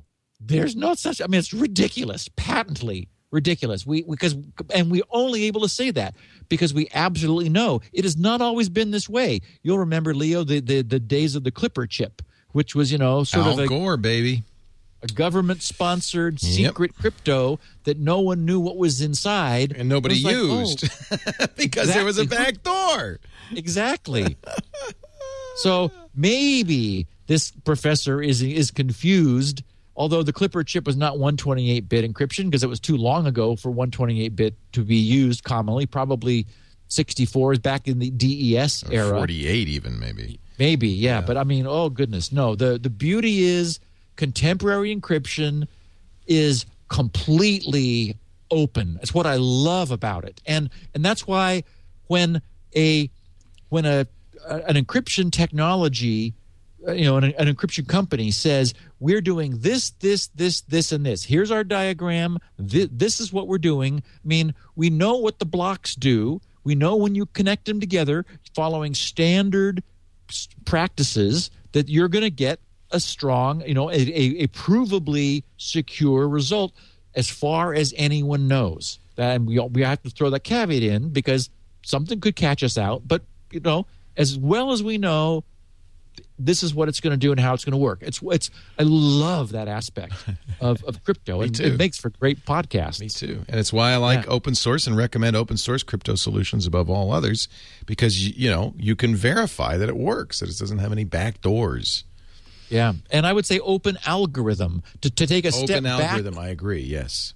Yes. Yeah, Now- because you know, you, you know, most people may not look at the bits, and mistakes can be made in algorithms. Sure. But you know, again, it, it's a As we know with WEP. yes, exactly. Um, I just hope this guy's a, a professor of, of you know, philosophy, not computer science. That's all I can say. Yeah, I, I just hope he's not a computer science professor because that would be really depressing. yeah. Well, so so so Clipper chip was 80 bit, says consider it in our chat room. Shant, uh, you know, tell your classmates the truth, but you know, don't get in trouble. I don't want to. Yeah. You know. No, no. Yeah. You could pass notes. Last question. Tom Harnett, St. Louis Moo. Commenting about the forthcoming NSA facility in Utah. Get ready for this. I've heard you discuss before that there are no shortcuts possessed by the government for cracking encryption. I agree. However, I thought I'd pass along this article. Nonetheless, a paragraph in it caught my eye.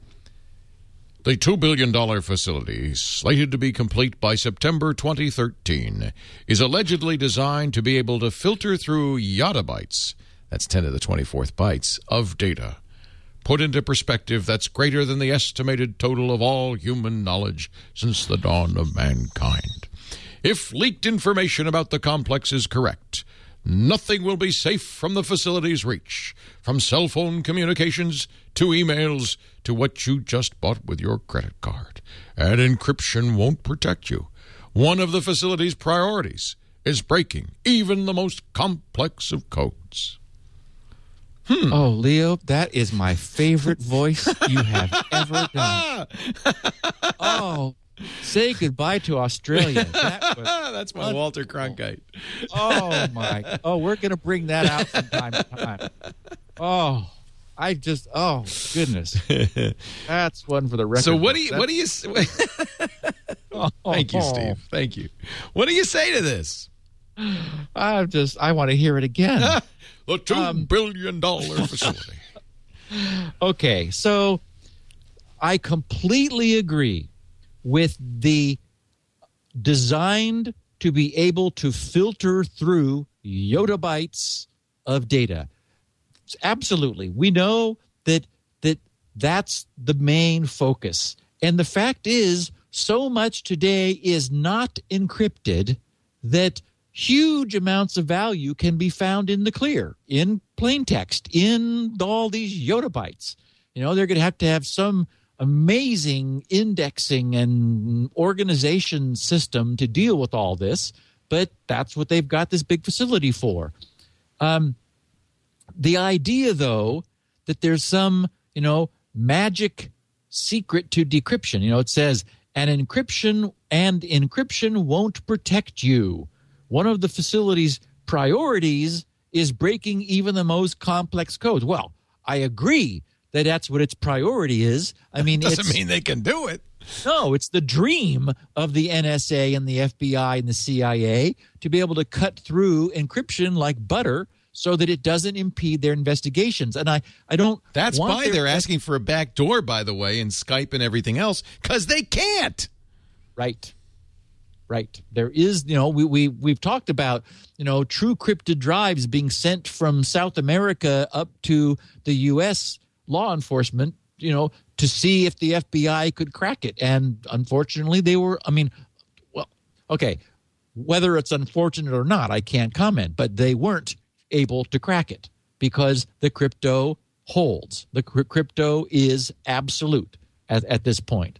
So, yes, um, I mean the the only danger on the far horizon is potentially, you know, the the the myth of you know the the allure of quantum computing, where Right. the theory is it simultaneously tries all keys at once, which just melts crypto. It's just over.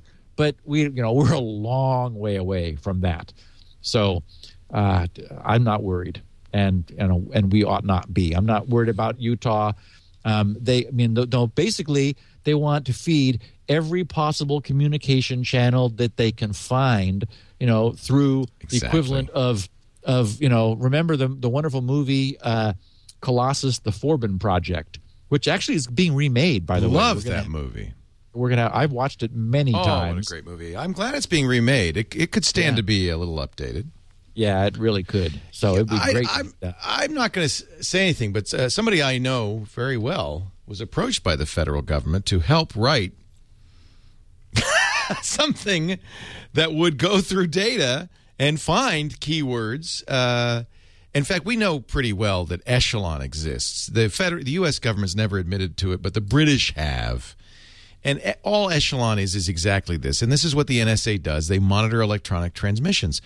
Unencrypted electronic transitions. I'm sure they store encrypted transitions transmissions, but I don't know if they can do anything with them. If they're properly encrypted, they can't. Oh, uh, and this and the roof looks so cool with all the I haven't seen the roof.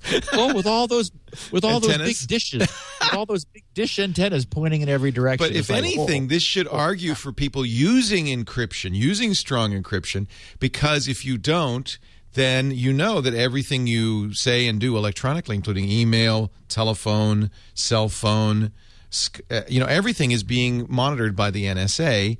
And they do key, you know, you, I, I don't know what the keywords are, but I'm sure if you said, you know, a few choice phrases about uh, Uncle Sam and uh, explosives, you probably get flagged and um, and that's what they do. That's what they're doing. The there's so much encrypted trans- transmission now that they probably you know wouldn't even have time to decrypt it. Well, and there've got to be taps on major backbones of the internet. So in Oh, terms yes. of you know communication, so like everything that crosses through anywhere that they're able to install a tap, they've got. I mean, I feel sorry for their Yottabyte computers. All the garbage. I mean, all the nonsense. Just think of all the crap they're all getting. the tweets and the Facebook postings, and it's like, oh, you wrote on my wall, and oh, it's like, okay, well, yeah. good luck with that. You know, NSA. Yeah. This is a picture of the uh, of the actual uh, building in uh, Utah. Ooh, look at that lighting. Nice lighting. the country's biggest spy center. I understand why people are nervous. If you want to protect your privacy, what you should be doing is make sure that you let your member of Congress know that the FBI, NSA, CIA request to put back doors into things like Skype and Facebook be denied Yep. because that's you know really that's what they're saying is look we can't decrypt Skype so we would like you to put a back door in it so that we can wiretap it It's like the problem that RIM had. We talked about RIM's problem over in the Far East often Right. li- last year because there was such a brouhaha about about the the, the the the foreign governments demanding that their BlackBerry using citizens could be spied on. yeah by the, way the, technology just isn't there. the contractors building this building have to have top secret security clearances yeah, because they've got special tile. Ah, good goodness. Flowing through its servers, according to Wired's threat level blog, which we we love, uh, will be all forms of communication, including the complete contents of private emails, cell phone calls, Google searches, parking receipts, travel itineraries, bookstore purchases. Yeah, just everything basically. You know, we're all electronic now. Everything's wired up, and these suckers want to filter through all of that nonsense. I say, good. I say, let them have it. You may remember that the, this was something George uh, Bush wanted. It was called total. Actually, it was. I think it was actually uh, the vice president. Uh, he wanted. To, remember total. Inf, what was it called? Total information awareness. TIA.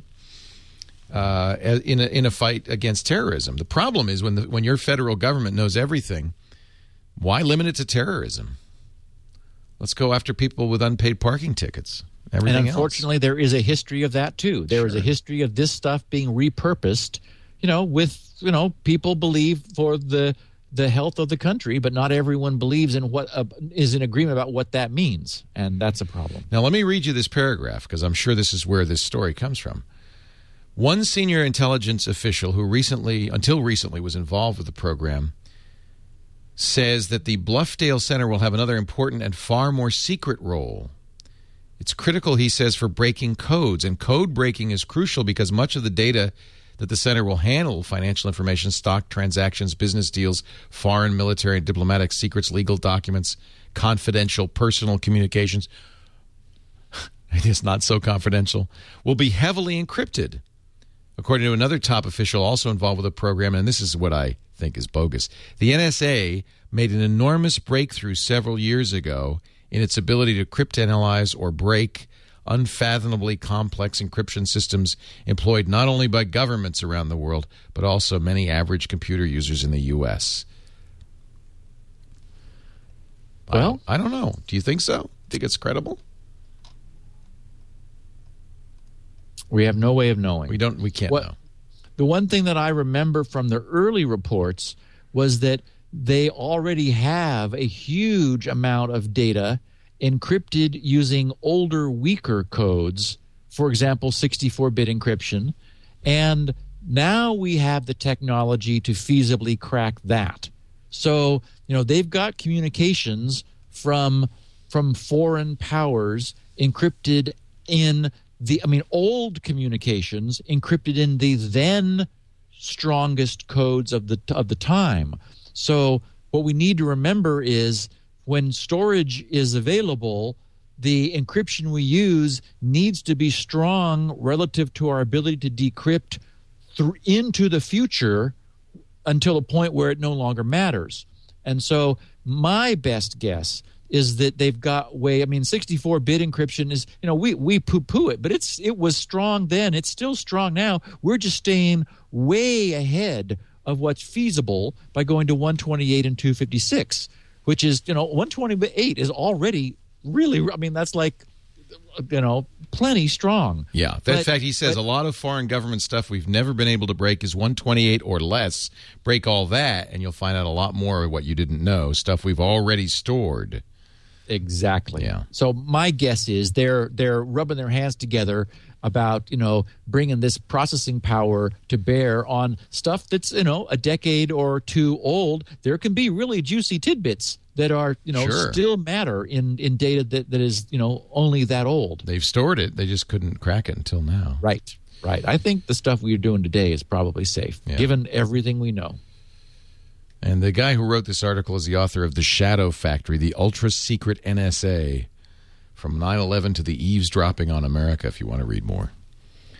He has a little bit of an axe to grind. I mean, he wants everybody to get scared. I think, though, that if there's anything, this this would argue for using uh, encryption more, not less, uh, because they are watching. Yeah, just exactly. Not not assuming privacy. You unfortunately we can no we longer do that. Yeah, Yep. we don't have it. Uh, if you don't mind if uh, spooks in Utah are uh, reading your mail, no big deal. But if you do, I would I would say public key cryptography with long, you know, uh, Tw- 2048 bit public key Yeah. and a 256 bit symmetric key. That's going to be. that's going to be fine for a while. That really is. I hope, I guess unless the you and the I are being paid by the federal government to say that. The only breakthrough I could see, Leo, would be if they actually had a factoring breakthrough. Right. That would. It that would be a mathematical.